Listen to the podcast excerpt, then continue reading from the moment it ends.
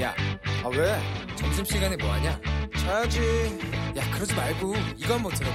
아, 뭔데? 지금 당장 라디오를 켜봐.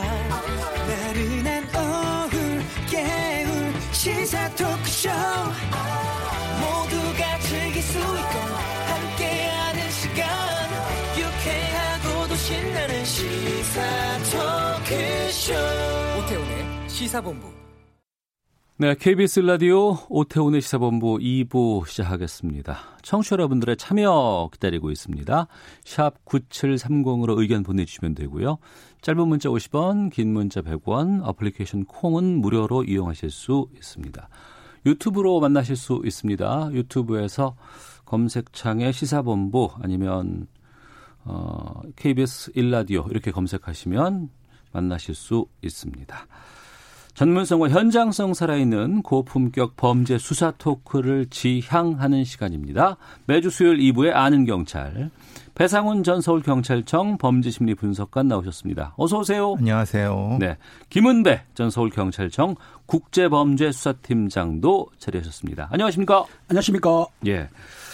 지난 월요일이었습니다. 전 남편과 의붓아들을 살해한 혐의 받고 있는 고유정. 기소된 지 204일 만에 1심 심리가 마무리됐고 최고형인 사형 구형을 검찰이 했습니다. 사형 구형 두 분께서는 예상을 하셨는지? 저도 예상을 했습니다. 왜냐하면 예. 지금 살인 혐의가 두 건이지 않습니까? 네. 그러니까 이 사건이 더군다나 극단적이고 또 잔인한 범죄이기 때문에 검찰에서는 구형은 2인 이상이기 때문에 당연히 사형을 구형할 거로 예상을 했습니다. 네. 병합을 했고 검찰은 병합을 요청을 했고 피고인 쪽에서는 병합을 반대했기 때문에 이것은 전략적 목표는 명확합니다. 네. 검찰에서는 이것이 일종의 연속된 살인. 물론 이제 연쇄살인에 들어갈지는 모르겠지만 이것이 연결된 거라고 보고 그것에 대한 쪽으로 논거를 진행한다고 하면은 당연히 사형 구형할 생각으로 있었을 것이고 네. 사실 그것 때문에 변호인 쪽에서도 극구 이 병합을 반대했던 이유도 그겁니다.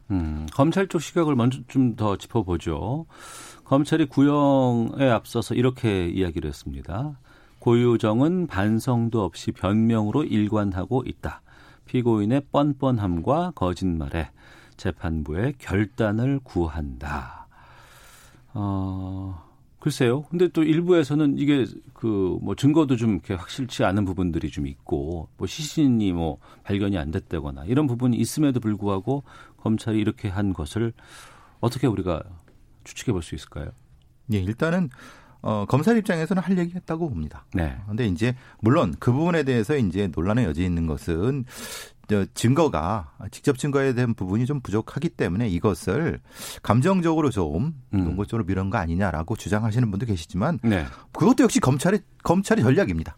그건 여러 가지 방법 검찰이 유죄를 이끄는 전략이 여러 가지 있을 수 있고 그 네. 부분에 그런 거고 다만 이제 이 연결 말하자면 전 남편과 의붓아들 사이의 동기의 연결이 조금 부족한 것이 아니냐. 예. 그리고 또 하나는 후자 의붓아들 관련된 부분의 증거에나 조금 더 찾을 수 있지 않았을까라는 아쉬움은 있지만은 충분히 할 수 있는 얘기라고 봅니다. 김은배 팀장님. 제 생각에 일단은 그 전 남편 살해한 것에 대해서는 검찰에서 증거가 어느 정도 무슨 말이냐면 간접 증거를 확인을 했어요. 그리고 피고인인 고유정이가 시인을 했습니다.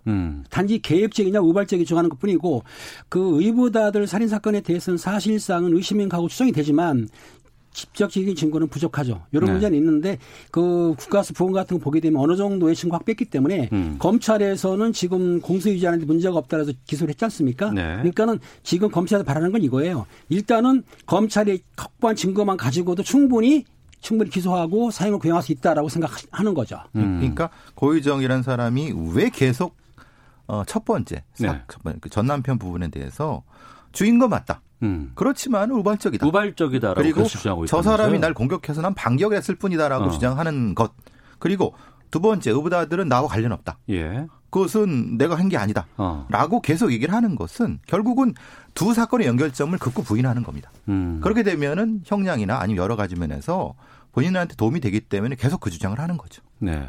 피고인들이 이제 재판에 임하는 전략 같은 거 있지 않습니까? 그런 거 보면 뭐 양형 좀 도움되기 위해서 변명하는 모습을 보인다거나 아니면 좀 반성의 기미를 좀 이렇게 보인다거나 이런 경우가 있었는데 고유정은 이런 게 전혀 없다면서요? 네. 그럼 지금은 뭐 사실 그 반성을 한다고 하면은 네. 말하자면 첫 번째 사건에 대해서 왜냐하면 첫 번째 사건은 반성할 게 없죠. 왜냐하면 난 공격한 걸 반격한 건데 그러니까 그것 때문에 반성을 하게 된 본인의 그 죄를 자백하는 꼴이 되는 거니까 예. 고유정의 전략은 거기서 일관되게 유지되는 것 같습니다. 첫 번째 사건이 지금 우발적 범행이라고 하는데요. 일단은 제 처음에는 네. 저기 무슨 뭐 방어라든가 정당방위 쪽으로 나갔다가 일단은 살인은 맞는데 우발적인 거 맞다라고 주장하는 것은 본인이 계획된 범죄라고 인정하게 되면 형량이 높아지니까 못하는 거고 네. 두 번째 범죄 의보다들을 살해한 건에 대해서는 직접적인 증거가 없다고 보기 때문에 무조건 자기가 부인하는 거예요. 요거를 제가 반성하고 시인하게 되면은 살인한 게 시인이 되잖아요. 그러니까 네. 할 수도 없어요. 그러니까 일단 두 번째 사건은 무조건 부인하는 거고 첫 번째 사건도 아까 교수님 얘기한 대로 본인이 계획된 게 아니고 우발적이기 때문에 내가 반성할 필요 없다. 그러니까 상당히 자기 중심적인 그 이기적인 사고가 팽배한 피고인인 거죠. 네. 그러면 변호인 쪽에서의 입장을 보면 지금 검찰이 사형을 구형한 것이고 변호인 쪽에서는 우발적인 살인이라고는 인정을 한 거잖아요. 살인은 인정한 거죠. 예, 예. 죽인 건 맞다. 자신이 죽인 건 맞다. 그러나 그것은 계획적인 게 아니다. 예. 우발적으로. 그리고 그래서 계속 전 남편을 비난했죠. 그의 어떤 성향이라 이런 것들을 계속 얘기하고 네. 그러면서 전 남편이 사실은 이렇게 자기를 학대했다라고 계속 주장했기 때문에 그 과정상의 논리적 결론은 그거죠. 네. 그러니까 그 전 남편 살해 혐의가 있고 또 네, 하나가 그렇죠. 이제 의붓 아들 살해 혐의가 있는 살해 혐의 두 가지가 이제 병합이 된 것인데 네, 네, 네. 그러면 이거 정할 때 나중에는 선고할 때 형량을 따로따로 해서 이걸 합치나요? 아니면 한꺼번에 다 하게 되나요? 사건 사기가 이제 우리 같은 경우는 별개의 사건 같은 경우는 네. 가장 중한 거에 2분의 1을 올립니다. 아. 예, 그러니까 두 가지 사건 예를 들면 살인과 절도를 했다고 하면 네. 살인의 형량에서 2분의 1 거기에 2분의 1을 올리기 때문에 여기에 20년 나오면 이게 한 30년 되는 이런 형태의 것인데 네. 문제는 이게 별개라는 전제입니다. 근데 별개가 아니라 예. 이것이 연결됐다고 하면은 이것은 각각이 서로 동기를 공급하는 거 아니겠습니까? 그러면 이것은 그 형량 자체는 달라질 수 있다고 봅니다. 그런데 네. 그걸 판사님도 어떻게 결정하실지 모르겠어요. 예, 일반적으로 팀장님. 편하게 예. 생각하시면은 같은 병합 처리에서 같은 한 건으로 좀 보는 거예요. 그렇다고 네. 한다면 그 죄가 두 개를 하더라도 가장 중한 범죄. 그러니까 아까 말씀하신 대로 2분의 1 추가한다 하더라도 한 건으로 처리하기 때문에 이건 1년, 3년 내리는 게 아니고 무기면 무기. 25년, 사형이면 사형 이렇게 포괄해서 죄를 주기 때문에 이 고유정 사건은 포괄해서 한 죄로 그냥 처벌하는 거나 보시면 됩니다. 제일 안타까운 거는 사실 그 미국에서 미국의 예를 들어 죄송합니다만 여러 건을 살해한 경우에 예. 일종의 연쇄성에 대한 인정하는 것에 법리적인 연구가 필요하다. 우리 같은 경우도 예. 우리나라도 여러 연쇄 살인 사건들이 존재하지 않습니까? 그렇죠. 그러니까 예, 예. 각각의 사건에 대해서 그러니까 별도로 심리를 해갖고 물론 그 병합을 했지만은 근데 이것을 이 범죄자의 성향을 봐서 이것을 별도로 할 이유가 있느냐? 왜냐하면 네, 네. 예. 연쇄살인범 같은 경우는 앞 사건과 연결해서 뒷 사건을 하고 그 사건을 연결해서 다음 사건을 하기 때문에 이것은 별도의 죄를 설정을 하거나 네. 아니면 아예 양형 기준에서 무엇인가를 다시 해야 되는 것이 맞지 않느냐라고 하는 얘기가 있는데 아직 우리나라에서 거기까지는 가지 않고 있습니다. 네. 사형 구형 이후에 재판부가 결심 공판을 이제 다음 달로 미뤘다고 합니다. 고유정이 최후 진술과 변론 등을 거부했다고 하는데 이건 왜 그랬다고 보세요? 일단 그 고유정 변호인 측하고 고유정이가 뭐라고 했냐면 네. 그 아마 그 대검찰청의 과학수사과가 있고요. 그 국립과학수사연구원에 그 전 남편의 혈흔에서 졸피뎀이 나왔다 그러지 않습니까? 졸피뎀이요? 졸피뎀 수면제 예, 성분이 예. 나왔는데 그 수면제 성분이 나온 검증 과정을 보내달라고 사실조회 의뢰를 했어요. 시간 끌기 작전인데 그런데 그게 일부만 오고 전학이 안 왔기 때문에 네. 이게 안 오게 됐기 때문에 피고인의 방어권이 침해가 된다라고 생각한 거예요. 그러니까 그 대검이라든지 국립과학수사연구원에서 사실조회서가 늦게 왔기 때문에 올 때까지 결심 공판을 연기해달라고 그런 핑계를 댄 거죠. 네. 그러니까 지금 이제 어떤 붉은 담요에서 졸피뎀을 검출했는데 우리가 검출한다는 게 사실 이게 담요라고 하면은 네. 담요의 아랫부분이 있고 아랫부분이 있고 윗부분이 있고 네. 중간 부분이 있고 속 부분이 있을 수 있습니다. 그럼 만약에 어느 부분에서 어느 정도로 어떻게 검출이 됐는가를 물어보는 겁니다. 예. 근데 사실 국과수에서 그것은 필요 없다. 여기서 발견됐으면 되는 거지. 예. 라고 하면은 그렇게 사실조회를 보낼 수도 있는 건데 문제는 이걸 가지고 또 시비를 걸 수 있다는 거예요. 왜냐하면 변호인 쪽에서. 예, 왜냐하면 지금 1심이거든요. 2심도 역시 사실심의 때 똑같이 다른 방향으로 문제 제기할 수도 있거든요. 그러니까 국과수에서는 아주 신중을 기하면서 사실 뭐이 어떻게 분석했는가만 보내면 되겠지만은 다른 어떤 상황도 예측해 봐야 되기 때문에 그게 좀 늦어진 것 같습니다. 저는 좀 안타까운 게 사실 조회를 금방 보낼 수 있는데도 불구하고 왜 빨리 안 보냈는가 좀 그게 좀 사실 의문이 들긴 들지만은 빨리 보냈으면 결심 끝나고 선고가 됐으면은 사실 설날 전에 결정이 됐는데 그분이 좀 안타깝긴 합니다.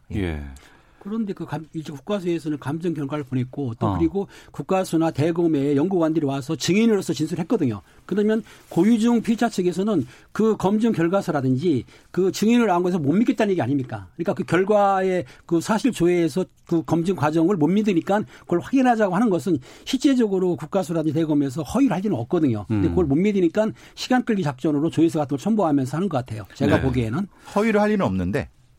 시비를 거는 겁니다. 왜냐하면 국과수에서 허위를 할 일은 없다라고 하지만 사실은 지금 사실 이춘재 사건 포함해서 여러 가지 국과수에서 조금씩 실수하는 부분도 뭐 인간이니까 어쩔 수 없지 않습니까? 그런 거를 어차피 2심에서 또 문제 제기하려고 하면 빌미를 남겨둬야 되지 않습니까? 그러니까 빌미를 남겨두기 위해서 이런 저는 그렇게 봅니다. 판단을 하고 있다라고 추측할 수 있을 것 같은데 그러면 조심스럽게 선거 결과 두 분께서는 어떻게 예측하시는지 여쭐게요. 지금 상태로 봐서는 여러 가지 정황 증거 상에서는 첫 번째 사건 같은 경우는 분명히 유죄가 인정될 거로 봅니다. 근데 두 번째 사건이 좀 걸리긴 걸려요. 의부이다들 사건. 왜냐하면 이게 의심스러우면 피고인의 이익으로라고 형사사법에 큰 원칙이 있거든요. 그걸 이제 재판부께서 어떻게 판단하시는지가 참 중요한 부분이라고 보는 거고 첫 번째 사건 같은 경우는 사실은 뭐 유죄 여부엔 그 이론의 여지가 없으니까 거기서 지금 형량이 갈릴 것 같습니다. 그러니까 첫 번째 사건과 두 번째 사건 중에서 두 번째 사건을 어떻게 판단하느냐에 따라서 형량이 달라질 수 있을 것 같다고 배상훈 프로파일러께서 말씀해 주셨고요. 김은배 팀장님은?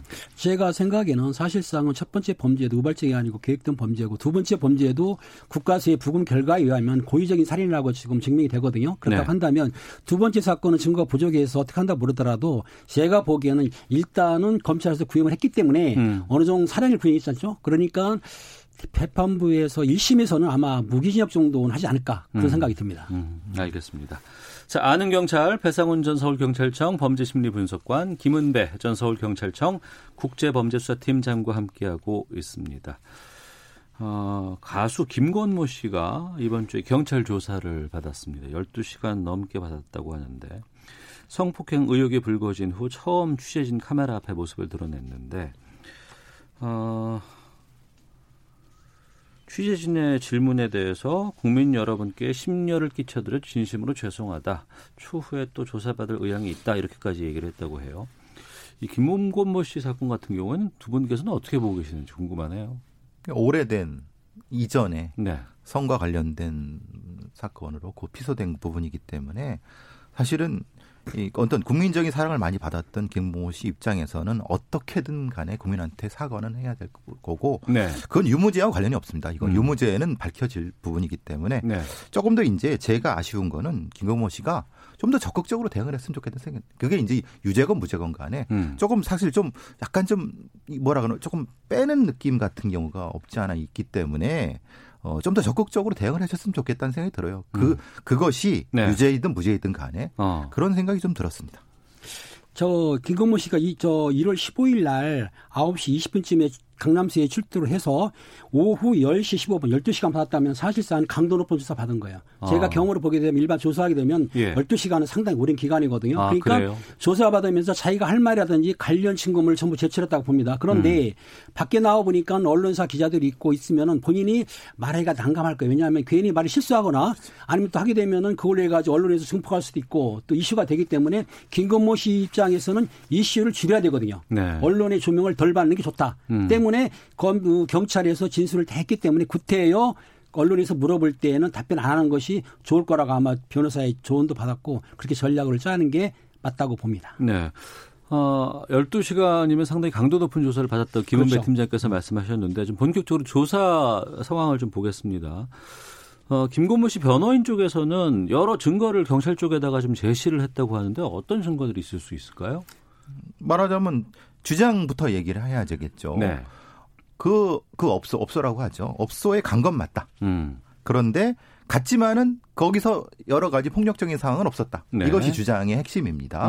그러면은 여러 가지 그럼 당시에 그 고소인 쪽에서 주장했던 바 네. 말하자면 차기 상태라든가 아니면 그때 어떤 술 먹는 어떤 버릇 이런 것들은 사실 그렇지 않다. 왜냐하면 그 차기 상태도 그때 없었던 거고 네. 이런 식으로 이제 변호인 쪽에서는 얘기를 하고 있는 상황입니다. 추가로 보충하자면 당시에 술집에 간 거는 시인하고 있습니다. 유흥업소를 간 거 시인했고 갔을 때 여성은 없었고 자기 매니저랑 같이 단둘이 술을 먹었다. 그러니까 매니저 수사하면 나올 거고 예. 그다음에 그 당시에 술값이 한 150만 원 나왔다고 하는데 이건 카드를 끄는 거예요. 그런데 예. 150만 원 정도의 술값이기 때문에 여성을 호스테이스를 동석에 술 먹으면 150만 원이 아니고 더 나올 것인데 150만 원밖에 안 나왔다. 그리고 당시에 김건모 씨가 그 술집에 오기 전에 다른 데를 들렸는데 네. 그 피해자라고 주장하는 여성은 김건모 씨가 배트맨 티셔츠를 입었다고 그랬지 않습니까? 그런데 다른 데 들려서 그 술집에 왔는데 그 당시에는 배트맨 티셔츠를 안 입었다라고 네. 하면서 다른 곳에서는 CCTV가 있었어요. 그러니까 CCTV를 보니까 거기는 배트맨 티셔츠를 안 입은 게 나와. 그러니까 김건모 씨 입장에서 볼 때는 내가 중간에 갈아입지 않는 한 네. 그 T가 배트맨 티셔츠를 입은 적이 없다고 해가지고 제출을 한 거예요. 그러니까 김건모 씨 입장에서는 당시에 여자를 본 적도 없고 매니저랑 술 먹었고 또 그리고 배트맨 티셔츠도 안 입었다는 것을 구체적으로 증거를 경찰이 조사받으면서 제출을 한 거죠. 분리를 예. 좀 해야 되겠죠. 예, 분리를 그러니까 한다고요. 왜냐하면 배트맨 티셔츠에 대한 부분은 뭐냐면 고소인 쪽의 신뢰성의 문제를 제기한 겁니다. 왜냐하면은 고소인이 그걸 봤다고 하는데 실제로는 안 입었는데 어떻게 보냐. 그러니까 저 사람이 거짓말하는 거다라고 이제 반박하는 네. 그쪽인 거고 실제로 거기서 간 건 맞다. 네. 그런데 술은 이렇게 먹었다라고 하는 것은 본인의 사실에 대한 얘기. 그러니까 그거를 분리해 갖고 각각의 증거를 제시를 했을 가능성이 있는 거고요. 예. 그 부분 아까 팀장이 말씀하신 부분인데 그것에 대한 각각의 증거들이 또 제출된 거고 그 증거에 대한 또 이 경찰 조사하는 경찰과 같이 얘기를 맞춰본 거죠. 네. 그런데 경찰 조사 이후에 또 추가 폭로가 나왔다면서요? 그러니까 이제 이거는 이제 이분들하고 다른 분입니다. 예. 뭐 후배 가수분이라고 얘기를 하는데 뭐 같이 이제 술자리는 좌석에서 사실 성희롱적인 얘기를 좀 한 것 같다. 말하자면 뭐 여기서 구체적으로 말씀드릴 이유는 없는 것 같고 그것 때문에 이제 지금 일종의 폭로가 이어지는 상황이 아니겠느냐라고 네. 지금 상황이 그렇습니다. 양쪽의 주장이 맞서고 있는 상황인데 이럴 때 경찰 조사는 어떻게 해요, 보통? 그러니까 제일 중요한 거는 실질적으로 증거가 있으면 CCTV라든지 예. 휴대폰 조회라든지 다른 증거가 있으면 쉬운데 진술만 가지고 할 때는 누구의 진술이 맞나 신빙성을 따지지 않습니까? 예, 예. 그렇다고 한다면 진술이 좀 부족하면 경찰에서 아마 거짓말 탐지기도 가능을 하고 그렇지 않습니까? 왜냐하면 그 어느 정도 법원의 증거를 제출을 못하지만 추정적으로 인정할 수 있으니까 그렇기 때문에 경찰에서는 누구의 진술이 더 신빙성이 있느냐라고 따지는데 지금 김건모 씨 측에서는 일단은 자기들이 유리한 증거를 제출을 했어요. 네. 그럼 상대편 고소 여성도 그 반박하는 그 증거를 제출해야 되는데 현재까지는 이제 두고 봐야 되겠죠. 네. 기본적으로 이제 이런 사건 같은 경우, 이제 성과 관련된 사건 같은 경우는요. 네. 서울청에는 거짓말 탐지 그 따로 있습니다. 부서가 예. 거기서 이제 기본적으로 하는 게 거의 정상적으로 요즘에 하지만 그게 증거 능력은 없다면서요. 그런데 이제 그걸 가지고 다음 단계로 넘어갈 수가 있습니다. 아 그래요. 그러니까 이걸 가지고 여기서 나온 걸 가지고 다음 단계의 어떤 확인을 해보면은 이걸 합쳐보면은 정황적으로 판사님한테. 보십시오. 이렇게 연결이 되지 않습니까? 라고 얘기할 수 있는 거고 단독 가지고는 안 된다 하더라도 연결적인 증거로는 네. 충분히 가치가 있습니다. 아, 지금 오해하시는데 네. 거짓말 탐지기 허언 반응이 나오게 되면 추가 진술하는데 법정에서는 예. 그 거짓말 자체로 가지고 범인이 아니다 판정을 안 하는 것뿐이죠. 증거를 채택 안 하지만 조사 과정에서는 당연히 그 사람이 거짓말을 하게 되면 거짓말 추궁부에서 우리가 조사를 받으면서 추궁을 하지 않습니까? 그러니까 수사 과정에서는 필요한 거죠. 그렇죠. 그걸 가지고 다음 네. 단계 넘어가서 거기서 나온 게 그래서 본인이 인정하게 되면 이거 자체가 연결이 된다. 그렇습니다. 예. 그러니까 재판에서는 이게 증거로서의 역할을 할 수는 없지만 그렇죠. 경찰이나 검찰에서 조사 단계에서 거짓말 탐지기의 결과를 가지고 이거 더 물어봐야겠다, 네. 더 그렇죠. 확인해야겠다. 거짓말 했으니까 충분할 수 있는 거죠. 그 조치들은 이루어질 수 있겠군요. 네네. 그리고 이제 판사님한테 이분이 충분히 할 수 있음에 불구하고 거짓말 탐지기 거부했습니다라고 검사가 얘기할 수 있습니다. 네. 충분히 하실 수 있는데 이걸 거부했습니다라고 하시면 판사님이 판단하시겠죠. 아니 할 수 있는데 왜 안 했어? 예. 라고 판단할 수 있다. 그게 증거가 될 수는 없지만 그렇죠. 일정의 정황상 뭔가 걸리는 거 아니야? 캥기는 거 아니야? 이런 식의 그런 연결은 된다는 말씀입니다. 예. 그 취재진에 대해서 김건모 씨가 언제든지 더 조사받겠다, 조사받을 의향이 있다, 뭐 이렇게 얘기를 했다고 하는데 지금 추가 소환 가능성은 어떻게 보세요? 추가는 당연히 해야 되겠죠. 왜냐하면 김건모 씨가 일단 부인을 했습니다. 부인했으면은 고소인 쪽에 또 조사를 불러가지고 그 부인한 거에 대해서 또 추가 조사를 함께 되면은 그 본인이 이제 피해자가 어떤 다른 증거를 내놓다든지 아니면 추가로 변명한 것에 대해서 또다시 김건모 씨에 조사할 거니까 앞으로 조사 과정은 본인들이 시인하지 않는 한 여러 번 추가 조사를 해야 돼 마땅한 거거든요. 네. 제가 좀 하나 더 추가 말씀드릴 것은 지금 김건모 씨 사건이 벌어지면서 김건모 씨 주변인에 대한 뭐 여러 가지 뭐 폭로들이 많이 나오고 있습니다. 뭐 연구소에서 이렇게 하는데 저는 그건 적절하지 않다고 봅니다. 그 유튜브 통해서 뭐 어디서 한다고 하고 하더라고요. 김건모 씨가 범죄를 저질렀으면 저질른 거지 그 가족에 대한 우리가 연좌제 국가가 아니지 않습니까? 그건 공인도 아니고 근데 그것이 이제 이 범죄에 연결되어 있다고 하면은 뭐 폭로라는 게 가능할 수 있겠지만은 이게 뭐 그냥 일반인인데 이런 것이 무차별적으로 폭로되고 인터넷상에서 마치 가십적으로 계속 소비되는 것은 이거는 사실 적절하지 않다고 봅니다. 이 부분은 사실은 우리 시청자들께서도 좀 정확히 인식했으면 좋겠다는 생각이 듭니다. 네, 알겠습니다. 배상훈 전 서울경찰청 범죄심리분석관, 김은배 전 서울경찰청 국제범죄수사팀장과 함께하고 있는데요. 뉴스 듣고 와서 다음 주제를 가지고 또 한 번 얘기를 나눠보도록 하겠습니다. 질병관리본부는 오늘 오전 기준으로 중국 우한 집단 폐렴을 유발한 신종 코로나 바이러스 조사 대상 유증상자가 4명 더 발생했다고 밝혔습니다. 조사 대상 유증상자란 중국 우한시를 방문하고 귀국한 뒤에 14일 이내에 기침과 발열 등 호흡기 증상을 보인 사람을 뜻합니다. 문재인 대통령은 신종 코로나 바이러스와 관련해 검역 및 예방 조치에 만전을 기하고 동시에 경제에 미치는 영향도 종합적으로 점검하라고 지시했습니다. 민주당이 총선 3호 공약으로 소상공인 자영업자 대책을 내놓고 소상공인과 자영업자의 자생력 기반 확대에 연간 1조 원가량 2024년까지 5년간 5조 2천억 원을 투입하겠다고 밝혔습니다. 자유한국당과 새로운 보수당이 오늘부터 양당 통합 논의를 본격적으로 시작합니다. 지금까지 라디오 정보센터 조진주였습니다. 이어서 기상청의 윤지수 씨입니다. 네, 미세먼지와 날씨 정보입니다. 지금 미세먼지 상황을 보면 충청지방을 중심으로 나쁨 단계를 보이고 있고 특히 대구의 경우 수치가 상당히 높습니다. 초미세먼지는 1세제곱미터당 56마이크로그램, 미세먼지도 86마이크로그램으로 대기가 무척 탁한 편입니다. 반면 제주지방은 깨끗한 대기질을 보이고 있는데요. 제주도 지방은 비가 내리기 때문이고요. 지금 대구를 비롯해 일부 나쁜 곳은 대기가 정체해 있기 때문입니다. 이 시간 이후로도 경기 남부 지역이나 충청남도 지역은 나쁨 단계가 좀 더 이어질 가능성이 있습니다. 하지만 그 밖의 지역들은 점차 보통이거나 좋은 단계로 호전되겠고요. 내일도 보통이거나 좋은 단계 이어가겠습니다. 남부지방을 중심으로 비가 내리는 곳이 많고 충청지방은 눈의 형태로 내리고 있습니다. 홍성이나 대전의 경우 쌀아기 형태로 내리고 있는데 제주도 서쪽 해상에서 기압골이 다가왔기 때문이고요. 내일은 저기압이 남해상을 통과하면서 더욱 많은 곳에서 비가 내릴 것으로 보입니다.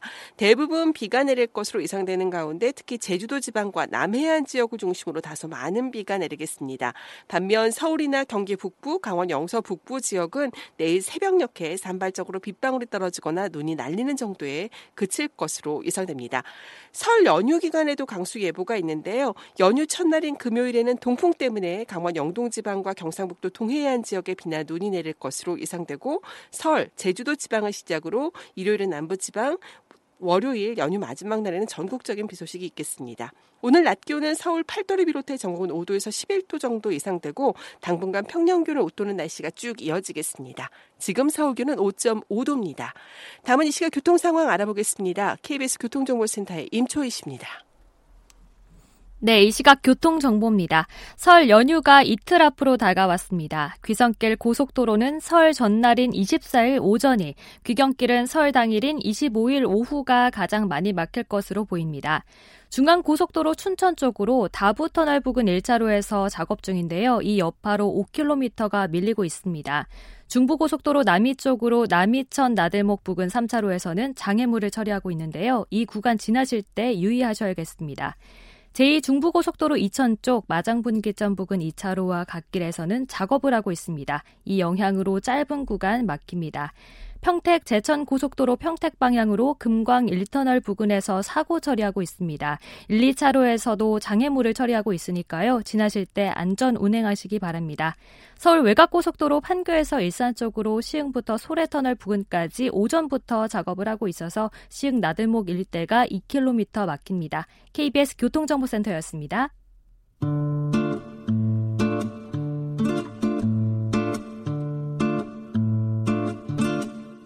오태훈의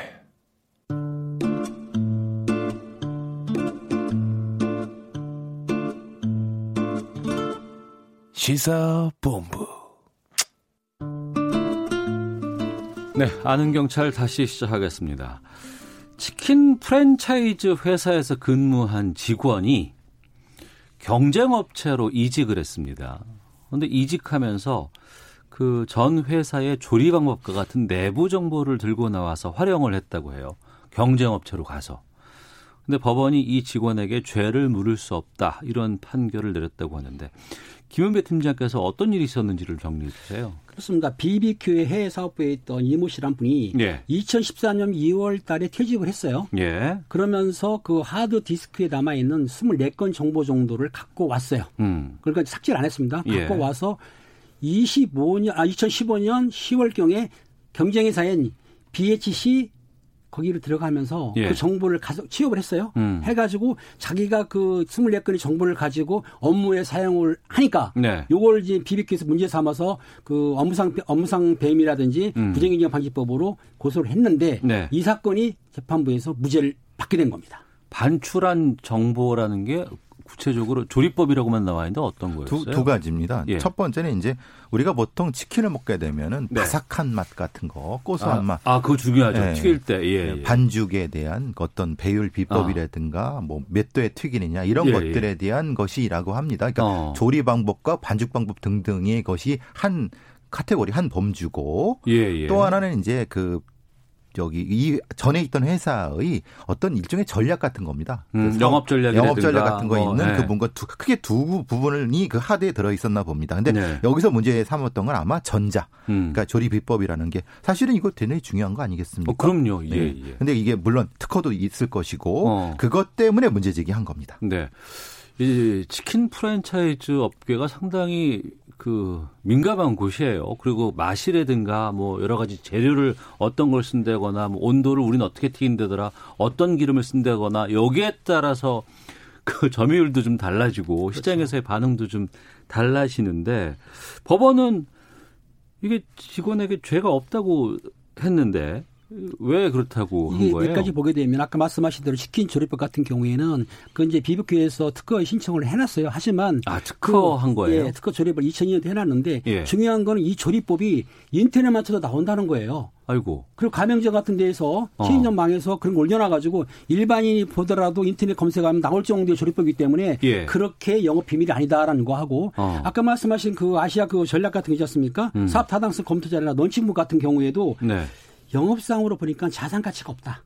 그리고 그게 만약에 BHC에 가져간다 하더라도 자산 이익이 없다라고 재판부 이렇게 봤어요. 그러니까 결론적으로 그 이모 씨가 반출하거나 삭제 않고 그 갖고 온 그 영업 비밀이라든지 조리법 같은 것이 일반인들이 볼 수도 있고, 크나큰 자산 가치가 없기 때문에 그 사람이 뭐 삭제 안 하고 그걸 썼다 하더라도 그걸로는 법률 적용을 할 수가 없다는 얘기죠. 그러니까, 네, 법의 가장 큰 원칙은 권리 위에 잠자는 자는 보호하지 않는다라고 하는 거죠. 권리 위에 잠자는 자는 보호하지 않는다. 예. 무슨 뜻이에요? 만약에, 예, 그렇게 중요한 영업 비밀이었으면은, 아니 그 인터넷에서 침 나오는 걸 빨리 삭제를 하거나, 아니 뭔가 계속 문제 제기를 하거나, 네, 이렇게 했어야 되는데 그걸 안 한 상태에서, 번연이 있는데 저 사람이 유출한 걸 똑같은 건데 무죄 삼는 거는 이건 안 맞는다 이거죠. 판사님도 거기에 중점이 있었던 겁니다. 하지만 뭐 특허까지 이렇게 해놓은 거라고 하면은 영업 비밀, 하지만 중요한 거지만 영업 비밀은 아닐 수 있다.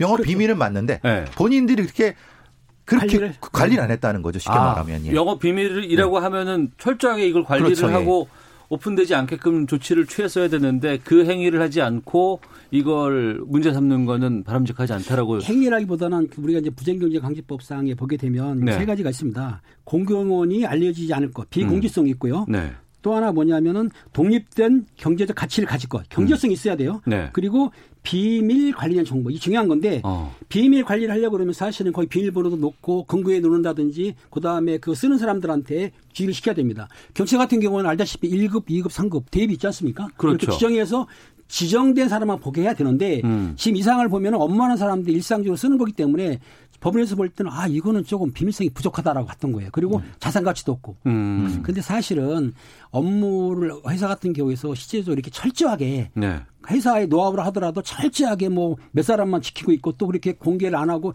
비밀이 하는 업체가 그렇게 많지는 않거든요. 그러니까 이번 판결은 법률성은 맞는데 네. 실제 사회에 적용하는 회사들 입장에서 볼 때는 이게 좀 어려운 난감한 문제인 겁니다. 이게. 그러면은 이것이 예. 지금 상의 이 법에는 부정경쟁 방지 및 영업비밀 보호에 관한 법률 위반인데 그것에 대한 무죄라고 하더라도 다른 부분. 혹시 영업방해라든가 네. 아니면 민법상의 다른 어떤 걸로 혹시라도 할 수 있는 부분은 아마 그 변호사 쪽에서 얘기를 할 수 있을 겁니다. 그런데 이거 예. 지금 부분은 형사적으로 지금 이 법상의 영업비밀 보호 관련된 부분에서는 네. 사실 그것은 아까 말씀드린 영업비밀 관련된 부분을 본인들이 안 지키는데 왜 지켜주느냐 법원에서 그런 부분으로 연결됩니다. 그러니까 법 적용을 다르게 한다 그러면 이게 문제가 될 수도 있지만 이번에 한 거는 그것을 해당하지 않는다라고 그렇죠. 판단한 거네요. 그렇죠.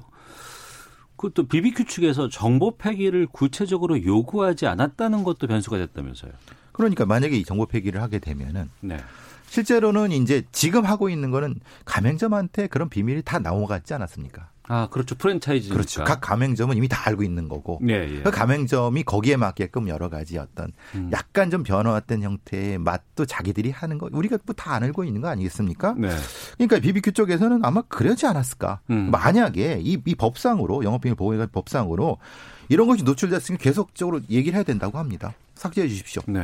그렇지 않으면 뭐 하겠습니까? 이걸 안 했다는 거죠. 우리가 네. 방송이라든가 뭐 이래서 음식점 다루는 프로그램 보면은 이 비법은 절대 알려주지 그렇죠. 않아요. 며느리한테도 알려주지 않아요. 근데 뭐 알려주잖아요. 뭐 이렇게 얘기를 하는데 네. 그리고 그래도 뭐 끝까지 뭐 네. 카메라를 들고 찾아가서 꼭 밝혀냈다 뭐 이런 얘기를 하는데 그런 관리를 철저히 했다 그러면 문제가 될 수 있지만 그렇지 않았다는 거네요. 아니 BBQ에서는 일단은 정보보안 서약서는 봤거든요. 각서를 봤는데 네. 포괄적으로 봤다는 거예요. 포괄적으로. 그렇기 때문에 당시에 이 직원이 끝나고 나갈 때에 그 본인이 갖고 있는 그 들어있는 걸 또 폐기하라. 아니 반환해. 구체적으로 안 했던 것 같아요. 그러니까 본인이 그 디스크를 갖고 나갈 때에 네. 이래서 여기 우리 관계된 비밀 보호라든지 침해, 영업비밀 노하우가 있으니까 그거를 폐기해, 아니 반납해라고 해야 되는데 명시적으로 그걸 특정 안 했기 때문에 포괄적이기 때문에 이거는 회사의 책임이라고 본 것 같습니다. 그러니까 네. 보통 이제 조금 기밀이 요구되는 회사나 이런 데 같은 경우는 한 3박 4일 정도에서 그 보안 교육을 해고 내보내는 경우도 있습니다. 그런데 여기는 그렇게 안 했고 거기까지는 아니라 하더라도 네. 최소한의 좀 주의, 팀장님 말씀하시면 주의를 주거나 경고를 주거나 네. 이런 걸 했다고 하면 얘기가 달라지겠죠. 그런데 그렇죠. 지금 이건 그렇게 안 한 거죠. 본연이 하드디스크 가지고 한 걸 뻔히 알면서도 방치한 건 본인들 잘못이라는 거죠. 근데 궁금한 게 BBQ와 BHC 사이에서 지금 이 일이 벌어진 거 아니에요? 그럼 이 두 회사는 그 정보를 활용해서 BHC는 BBQ의 맛과 비슷하게 된 건지 아니면은 그냥 정보만 확인한 건지 그 궁금증도 좀 생기는데요. 저는 BBQ와 BHC의 맛을 잘 모르겠거든요. 그런데 이제 그런 건 있을 수 있겠죠. 일종의 경고의 의미일 수 있을 것 같습니다. 네. 어차피 경쟁하는 업체니까 BBQ 쪽에서 BHC 속에 이런 형태의 경고장을 날렸을 수도 있는 거라고 봅니다. 네. 실제 변호사 정도만 돼도 이것이 사실은 이게 무죄가 날 가능성이 높다는 걸 알 텐데 이걸 이제 실제로 이렇게 했다는 것은 네. 여러 가지 전략상이라고 볼 수 있다는 거죠. 제가 보기에는. 저도 BBQ나 BHC 양념통닭을 먹어봤는데 솔직히 맛을 잘 판단을 못하겠어요. 젊은 사람은 하는데 우리는 모르겠더라고요. 그 맛이 없다는 거 아닙니다. 맛은 있는데 분간을 못하겠어요. 뭐 음식점뿐만 아니고 지금 우리나라가 지금 이렇게 여러 가지 영업 비밀 관리라든가 이런 부분에 대해서 좀 더 철저하게 좀 대응하고 해야 되지 않을까 싶기도 하고, 뭐 저희가 뭐 이 뭐 치킨 이것만 얘기하는 것이 아니고 좀 전반적으로 여러 가지 영업상에서 취해지는 부분들 이런 것들에 대해서 좀 철저히 관리하는 것들이 좀 필요하지 않나 싶어요. 예. 그래서 이제 우리 이제 이 법상으로는 산업기술보호법이 따로 있고요. 네. 방위산업기술법이 따로 있습니다. 국가 중요한 기밀에 대한 그럼요. 거고 네. 삼성 반도체 같은 경우는 산업기술보호법이 적용이 되고요. 요거는 그것이 아니라 그거보다 조금 뭐라고 해야 하나 국가기밀 정도는 아닌데 중요한 영업기밀에 대한 보호법은 이전의 문제 때문에 어느 정도 확충이 됐는데 문제는 실제 적용할 때 이런 그러니까 적용할 때 그렇게 구체적이고 디테일하게 하지 않기 때문에 서로 간에 분란이 생기는 거 맞습니다. 그러니까 지금의 우리 회사에서도 여러 가지 네. 상업회사에서도 이 부분에 대한 것을 정확히 직원들한테 인지시켜주는 게 좋을 것 같습니다. 알겠습니다. 아는 경찰 함께했습니다. 배상훈 전 서울경찰청 범죄심리분석관, 김은배 전 서울경찰청 국제범죄수사팀장이었습니다. 두 분 오늘 말씀 고맙습니다. 감사합니다. 설날 잘 보내십시오. 예. 오태훈의 시사본부는 여러분의 소중한 의견을 기다립니다. 짧은 문자 50원, 긴 문자 100원의 정보 이용료가 되는 샵 9730, 우물정 9730번으로 문자 보내주십시오. KBS 라디오 앱 콩은 무료입니다. KBS 라디오 오태훈의 시사본부. 지금 여러분은 대한민국 라디오 유일의 점심 시사 프로그램을 듣고 계십니다.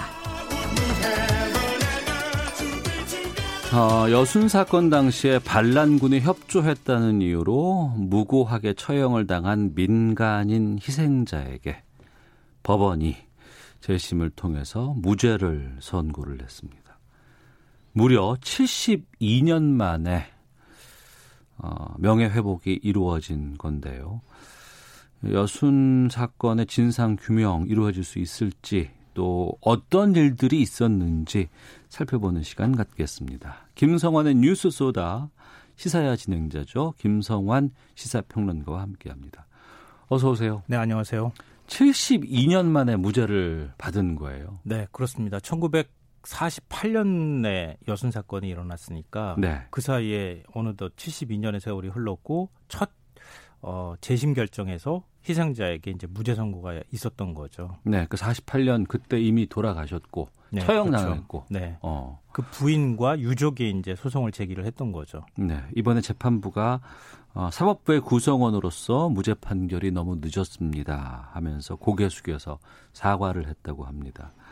어떤 의미가 있는 거예요, 이번 판결이? 당연히 가장 큰 의미는 여순 사건 피해자들이 누명을 벗게 됐다는 것이고요. 예. 둘째는 아직 갈 길이 멀기는 하지만 남은 피해자들이 명예회복을 할 수 있는 길이 트였다. 이렇게 볼 수 있고요. 이와 별도로 법적인 측면에서도 이번 판결이 갖는 의미가 적지 않습니다. 네. 이게 무슨 얘기냐면요. 제주 4.3 사건, 재심 사건도 있었거든요. 네. 그것도 재판이 있었습니다.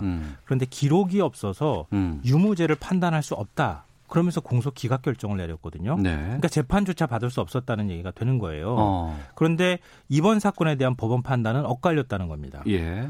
그러니까 비록 기록은 남아있지 않지만 정부 수립기에 혼란 상황과 국가의 범죄 입증 책임을 고려해서 명예회복의 필요성이 인정된다. 이러면서 무죄 선고를 내렸거든요. 네. 그러니까 여순 사건 희생자들도 앞으로 이제 재심 신청을 계속 할 수 있는 길이 트였고요. 제주 4.3 사건 희생자들도 같은 논리라면 똑같이 다시 재심 신청을 할 수 있는 상황이 됐다. 이것도 굉장히 큰 의미가 있지 않을까 싶습니다. 그럼 그 부분인데 유무죄를 판단할 수 있는 기록이 없는데 이번에 무죄를 내린 건 아니겠습니까? 네. 이게 글쎄요. 선뜻 이해가 안 될 수도 있을 것 같아요. 그렇죠. 그 사람이 무슨 일을 저질렀는지를 잘 모르는데 네. 왜 그러면 무죄 선고를 했을까 이렇게 생각하실 텐데요. 그래서 이번 판결의 의미가 크다. 적지 않다 이렇게 말씀을 드린 겁니다. 보통은 유무죄를 판단할 직접적인 근거가 없으면 네. 특히 이제 형사사건과 관련되어 있는 부분에서는 엄격하게 증거주의에 입각해야 하는 것이거든요. 그렇죠. 그런데 이런 일반적으로는 이렇게 될 경우에는 재판조차 열 수가 없습니다. 뭐 유무죄 판단할 수가 없으니 그렇죠. 재판을 네. 열 수가 없잖아요. 그러니까 공소 기각 결정을 내립니다. 공소 제기라고 하는 걸 우리가 보통 많이 용어를 쓰는데요. 네. 검찰이 재판을 해 주십시오라고 법원에 요청하는 것이 공소 제기라고 우리 얘기를 하거든요. 공소 기각이라고 하면 재판이 열 수 없다 이런 뜻입니다. 그런데 이번에는 네. 재판부가 수백 명이 며칠 사이에 유죄 판결을 받는다는 것 자체가 절차적으로 문제가 있다 이렇게 본 거예요. 그러니까 무죄를 선고받은 고 장완봉 씨 예를 들면은요. 처형을 당할 당시에 29세였어요. 29살. 네. 철도 공무원이었는데요. 예. 여순사건 당시에 반란군이 일부에서는 또 봉기군이라고도 표현하는데요. 예. 여수에서 통군 열차를 이용해 순천으로 진입을 합니다. 그러니까 그 열차를 운행한 게 철도 공무원이었다는 거예요. 예. 그러니까 반란에 협조했다는 거죠. 그러니까 그래서 1948년 11월 10일 국권분란 혐의로 군경에 체포가 됩니다. 예. 근데 그 법률적인 근거조차 굉장히 모호해요. 왜냐하면 우리나라 법률에 근거해서 체포를 한 게 아니고 태평양 사령부의 미군 육군 대장이 발표한 포고령에 따라서 이게 지금 반란 국권분란 혐의가 적용이 된 거예요. 태평양 사령부 미국 육군 대장이 발표한 포고령이요? 네. 이것도 위헌이라는 겁니다. 사실은. 이거는 그 사람의 어떤 유무죄 문제 다투는 거하고는 상관없는 거잖아요. 예. 포고령이 갖고 있는 법적 효력에 관한 문제니까. 그리고 430명이 넘는 민간인을 군법회의 회부에서 가족에게 통지도 하지 않고 22일 만에 사형을 집행했다는 거예요. 네. 이거는 일반적인 국가 절차에서는 어떻게 22일 만에 모든 재판이 끝날 수 있겠습니까? 그리고 또 민간인을 군법회의에 회부했단 말이에요. 네. 그러니까 절차적으로 굉장히 큰 흥결이 있었다는 겁니다. 이런 측면에서 그 사람이 유죄냐 무죄냐 이런 판단보다는 그 외의 절차적 문제 그리고 그 사람에 대해서 사형 판결을 내린 그 포고령의 문제 이런 것들로 볼 때 그 절차적인 흥결로 보면 이거는 무죄를 선고할 수밖에 없는 상황이다. 이렇게 재판부가 판단했다는 거죠. 네, 우리 역사에서 근현대사 쪽에 정말 그 힘든 일들 그리고 일어나지 말았어야 할 일들 하지만 또 밝혀지지 않았던 부분들 책임 소재가 명확하지 않는 사건들이 꽤 많이 있습니다. 네, 맞습니다. 예. 그런데 그런 사건들이 그동안 제대로 왜 벌어졌는지에 대한 것들도 조차도 모르는 상황에서 이번에 이 여순 사건의 희생자는 72년 만에 재심을 통해서 무죄가 나온 거거든요. 네. 재판 과정까지 상당히 좀 힘들었었을 거예요. 이 72라고 하는 숫자가 이미 다 모든 걸 설명해 주지 않나 싶은데요. 네. 국가 권력에 의해서 피해를 입은 분들이 가장 고통스러워하는 게 바로 이 부분입니다. 그러니까 예를 들면은 재판 과정이 너무 길어요. 네. 이번 같은 경우에도 11년 전인 2009년에 진실 화해를 위한 과거사 정리위원회가 조사를 했거든요. 네. 근데 민간인 살해 사실을 밝혀내긴 했습니다. 그게 일부긴 하지만 네. 4년 뒤에 이제 그게 국가기관으로부터 사실관계가 확인이 됐으니까 그 전까지는 사실 여순 사건이라고 하면은 입에 올리기조차 터부시하는 그런 일이었었거든요. 그렇기 때문에 모르는 분들도 상당히 많습니다. 지금도 여전히 많습니다. 예, 예. 2014년 그러니까 그 과거사 정리위원회 발표가 있은 지 4년 만에 억울한 죽음을 밝혀달라면서 법원에 재심 청구를 했는데요. 6년 만인 지난해 3월에서야 대법원이 재심 결정을 내립니다. 재심 결정이 6년 만에 났군요. 6년 만에 이루어진 거예요. 문제는 이제 하다못해 재판 기록이라도 있어야 그래야지 뭐 그 사람이 실제로 사형 집행을 당한 건지 처형당한 건지 아닌지조차 확인할 수 있는 것인데 그 기록이 전혀 없었다는 거죠. 네. 근데 검찰이 재심 청구를 해야 되는 거잖아요. 근데 검찰은 그 기록을 못 찾았어요. 예. 못 찾았는데 유족하고 여순사건 재심대책위원회가 백방으로 수소문한 끝에 국가기록원에서 기록을 찾아냈어요. 아, 그래요? 예. 1948년 당시에 군법회의와 관련한 판결 집행명령서. 일종의 이제 판결문 같은 거라고 생각하시면 네. 되고요. 신문기사 당시에 보도됐던 인터뷰 자료. 이것들을 찾아내서 그 판결 집행명령 3호 원본을 보니까 장 씨를 비롯한 민간인 희생자 3명의 이름이 거기 적혀 있었다는 거예요. 아, 이것도 유족과 관계자들이 찾은 거군요. 예, 공판 일시와 장소, 피고인 명단, 죄목 등이 거기에 다 적혀 있었던 겁니다. 네. 그리고 당시 사형 집행을 기록한 신문기사하고 또 대조를 해보니까 판결 집행 명령 내용과 또 일치했다는 거예요. 사형 집행이 이루어졌다고 하는 신문기사가 또 있으니까 예. 이걸 가지고 검찰이 최종적으로 무죄를 구형해 주십시오. 무죄를 해 주십시오라고 구형을 하고 예. 그리고 법원에서 무죄 선고를 한 겁니다. 그러니까 유무죄를 판단할 기록은 없지만 네. 당시에 재판이 있었고 언제 처형이 됐고 이런 그 죄목이라든가 이런 것들을 확인할 수 있는 기록을 발견해냈기 때문에 여기까지 올 수 있었던 거군요. 네, 맞습니다. 근데 그걸 조금 더 쉽게 설명드리면 그런 거잖아요. 우리가 위법한 증거 수집이라고 얘기를 하거나 네네. 아니면 국가가 재판을 하는데 재판 절차를 제대로 지키지 않고 그냥 곧바로 사형 집행해 이렇게 했을 때 이거는 그 사람의 유무죄하고 상관없이 절차상의 문제가 있는 거잖아요. 네. 그러니까 우리가 보통 요즘도 그런 경우에도 무죄 선고를 하고 있거든요. 그런 거라고 같이 생각하시면 될 것 같아요. 네.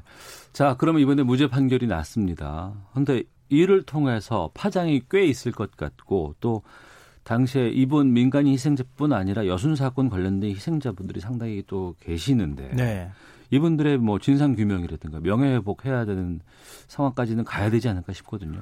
그러니까 여순사건 특별법을 제정해야 한다고 하는 목소리는 이미 굉장히 오래전부터 있어 왔어요. 네. 근데 제주 4.3 사건도 역시 마찬가지였거든요. 그렇습니다. 같은 시기에 같은 목소리가 나왔다고 생각하시면 되는데 지난 2000년에 4.3 사건의 경우에는 특별법을 제정을 했잖아요. 그런데 예. 여순사건 특별법은 빠졌어요. 그러니까 법안 발의만 이미 4차례나 있었는데요. 네. 지난 2000년에 16대 국회에서도 법안 발의가 있었고요. 18대, 19대, 20대 국회에도 지금 5개 법안이 발의가 돼 있는 상태예요. 그런데 네. 아직 상임위 문턱도 못 놓고 있습니다. 여순 사건은 제대로 된 조사를 한 적이 지금까지 한 번도 없어요. 그러니까 그만큼 사실 우리 사회에서 여순 사건에 대해서 언급하는 것 자체를 금기시해왔다고 볼 수 있는데요. 네. 과거사위원회가 438명이 억울하게 살해됐다고 밝힌 것은 그나마 아주 일부분에 불과한 것이고요. 공식적인 희생자 조사는 단 한 차례도 없었습니다. 네. 그리고 여순 사건 1년 후인 1949년 10월 25일 전남도가 사망자를 조사한 기록이 남아있는데요. 예. 이때 11,131명이 사망했다 이런 얘기가 나옵니다. 그리고 당시 군사재판에서만 3,500명이 처형됐다는 기록이 있는데 아직 뭐 조사를 안 했으니까 네, 네. 실제로 몇 명이 당시에 희생됐는지를 알 수는 없는 상황이에요. 네. 여순 사건이라고 하지만 옛날에는 죄송합니다만 여순 반란 사건 이렇게 부를 때도 있었어요. 우리는 그렇게 네. 저도 그렇게 배웠고 그렇게 예, 불렀어요. 예. 근데 이게 시기를 구분할 수 있는데요. 1995년 이전의 학창시절을 보낸 분들은 반란 사건으로 기억하실 거예요. 근데 그 이후의 학창시절을 보낸 분들은 여순 사건으로 기억하실 텐데요. 정확한 명칭으로 말씀드리면 여수 순천 네. 11구 사건입니다. 그러니까 이게 국사교과서에 이렇게 기록이 돼 있어요, 지금. 네. 그러니까 이 얘기는 무슨 얘기냐면은 1995년을 기점으로 해서 최소한 역사학계나 교육계에서는 반란 사건이라고 규정하지 않았다는 얘기가 되는 겁니다. 네. 그런데 아직까지도 정치권에서는 여순 사건 특별법 얘기만 나오면 이념 논쟁이 벌어지거든요. 뭐 반공이라는 이념적 틀에서 아직 벗어나지 못했다고 하는 방증이기도 한데요. 보수 야권은 공산주의 세력에 동조하는 주장이다 이렇게 공격을 하고 현 여권은 이걸 이념 갈등이 일어날까 봐 좀 부담스러워하는 측면에서 아직 특별법 제정을 좀 주저하고 있는 상황이다 이렇게 설명드릴 수 있겠습니다. 그러니까 여순 사건은 특별법이 안 됐고 네. 앞서서 제주 4.3은 특별법이 통과가 됐고 지금 여러 가지 뭐 기념식이라든가 이런 것들도 정부주도로 네, 그렇죠. 하고 있잖아요. 예. 여순과 제주 4.3이 상당히 밀접한 관련이 있죠. 여순 사건이 일어난 게 바로 제주 4.3 사건 때문이에요. 지금 여순 반란 사건으로 기억하시는 분들은 여순 사건이 제대로 어떤 사건인지 잘 모르면서도 거부감을 지금 갖고 계실 거예요. 예. 그래서 최대한 제가 객관적으로 검증된 내용을 중심으로 해서 말씀을 좀 드리면요. 그래 주세요. 1948년 제주 4.3 사건이 발생하잖아요. 그러니까 4월 3일 발발했다고 해서 4.3 사건이라고 하죠. 당시 군과 미군이 토벌을 하는데 군을 동원합니다. 근데 제주에 있는 군 가지고도 모자라니까 육지군을 투입을 하죠. 네. 그런데 여수에 주둔하고 있었던 국군 제14연대에도 제주로 가라 이렇게 파병 명령이 떨어집니다. 여수에서 제주로 군을 보냈군요. 네. 보내려고 한 거죠. 그러니까 10월 19일 14연대 병사들 주로 하사관을 중심으로 해서 이 명령을 거부하고 봉기를 일으킵니다. 군이? 예. 그러니까 당시만 해도 그러니까 이 부분이 중요한데요. 그러니까 봉기를 일으킬 당시에 반란이라고 우리가 그냥 통칭하니까 반란이라고 제가 말씀드릴게요. 반란을 일으킬 당시에 그러면 좌익 세력이 거기에 개입했느냐 이게 굉장히 중요한 문제 아닙니까? 네. 그런데 남로당 중앙은 물론이고 지역당조차 이 반란 사실을 몰랐다고 해요. 그러니까 당시 봉기 원인은 제주에 가서 우리 같은 동족을 살해하는 일을 할 수 없다. 이것도 명분이었지만 또 다른 것은 일제강점기 영향으로 당시에는 경찰이 군보다 더 힘이 막강했거든요. 예. 일제경찰이라고도 부르잖아요. 근데 당시 군은 그거하고 상관없이 또 구성이 된 거니까 군에서 경찰에 대한 반감이 굉장히 강했다 그래요. 네네. 근데 여기에 그 경찰이 군을 무시하는 데 대한 깔보는 데 대한 불만도 반란을 일으킨 데 한 원인이다라고 네. 지금 역사학계는 보고 있습니다. 그러니까 제주 4.3과 비슷한 면이 상당히 많아요. 예, 굉장히 많이 있어요. 그러니까 봉기 이후 대처 과정도 좀 비슷한데요.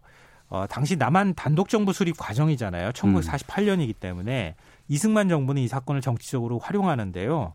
10월 21일입니다. 네. 이범석 국무총리가 여순사건을 혁명의용군 사건이라고 발표를 합니다. 근데 공산주의자가 극우의 정객들과 결탁해서 혁명의용군을 조직해서 반란을 일으켰다. 이렇게 하는데요.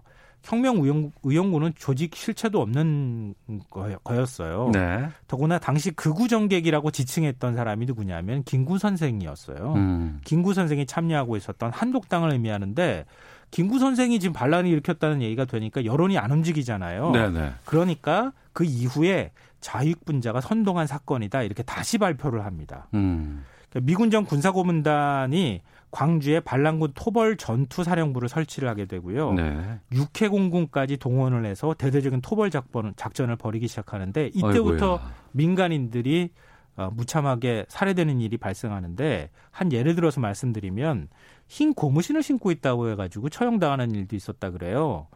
고무신 신었다고요? 네. 미군용 속옷을 입었다고 해서 또 처형되는 일도 있었다고 하는데요. 당시 인민위원회가 그러니까 이후에 이제 반란이 있고 난 다음에 인민위원회가 조직이 된 거예요. 그 인민위원회가 우익인사가 운영하는 고무공장에서 제조한 고무신을 시민들한테 배급을 해줬다는 겁니다. 네. 그러니까 인민위원회에 협조한 사람이다. 흰 고무신 신었으니까 다 협조자다. 그래서 처형을 하거나 군인이 입고 있던 속옷을 입었으니까 그 반란군하고 같은 사람이다. 반란군이 옷만 갈아입었는데 속옷은 안 갈아입었을 것이다. 네. 그래서 그 속옷을 입었던 시민들도 처형을 하는 일까지 벌어졌다는 거죠. 이렇게 단 일주일 만에 10,000명이 넘는 인명피해가 발생하고 가옥이 전소가 된 것만 5,200여 채였습니다. 네. 70년이 더 지난 사건이라고 해도 이 억울한 희생자에 대한 진실 규명하고 명예회복하는 건 꼭 필요할 것 같습니다. 메이플님께서 우리 과거사 중에는 이런 억울한 죽음이 한둘 아닐 것 같습니다. 늦었지만 지금이라도 진실 밝혀지길 바랍니다. 6398님 여러 시사평론가가 있지만 가장 신뢰하는 김성환 평론가님 이렇게 또 감사합니다. 보내주셨습니다. 김성환의 뉴스소다 시사평론가 김성환 씨 함께했습니다. 고맙습니다. 네, 고맙습니다. 예, 오태훈의 시사본부 여기서 인사드리겠습니다. 내일 뵙겠습니다. 안녕히 계십시오.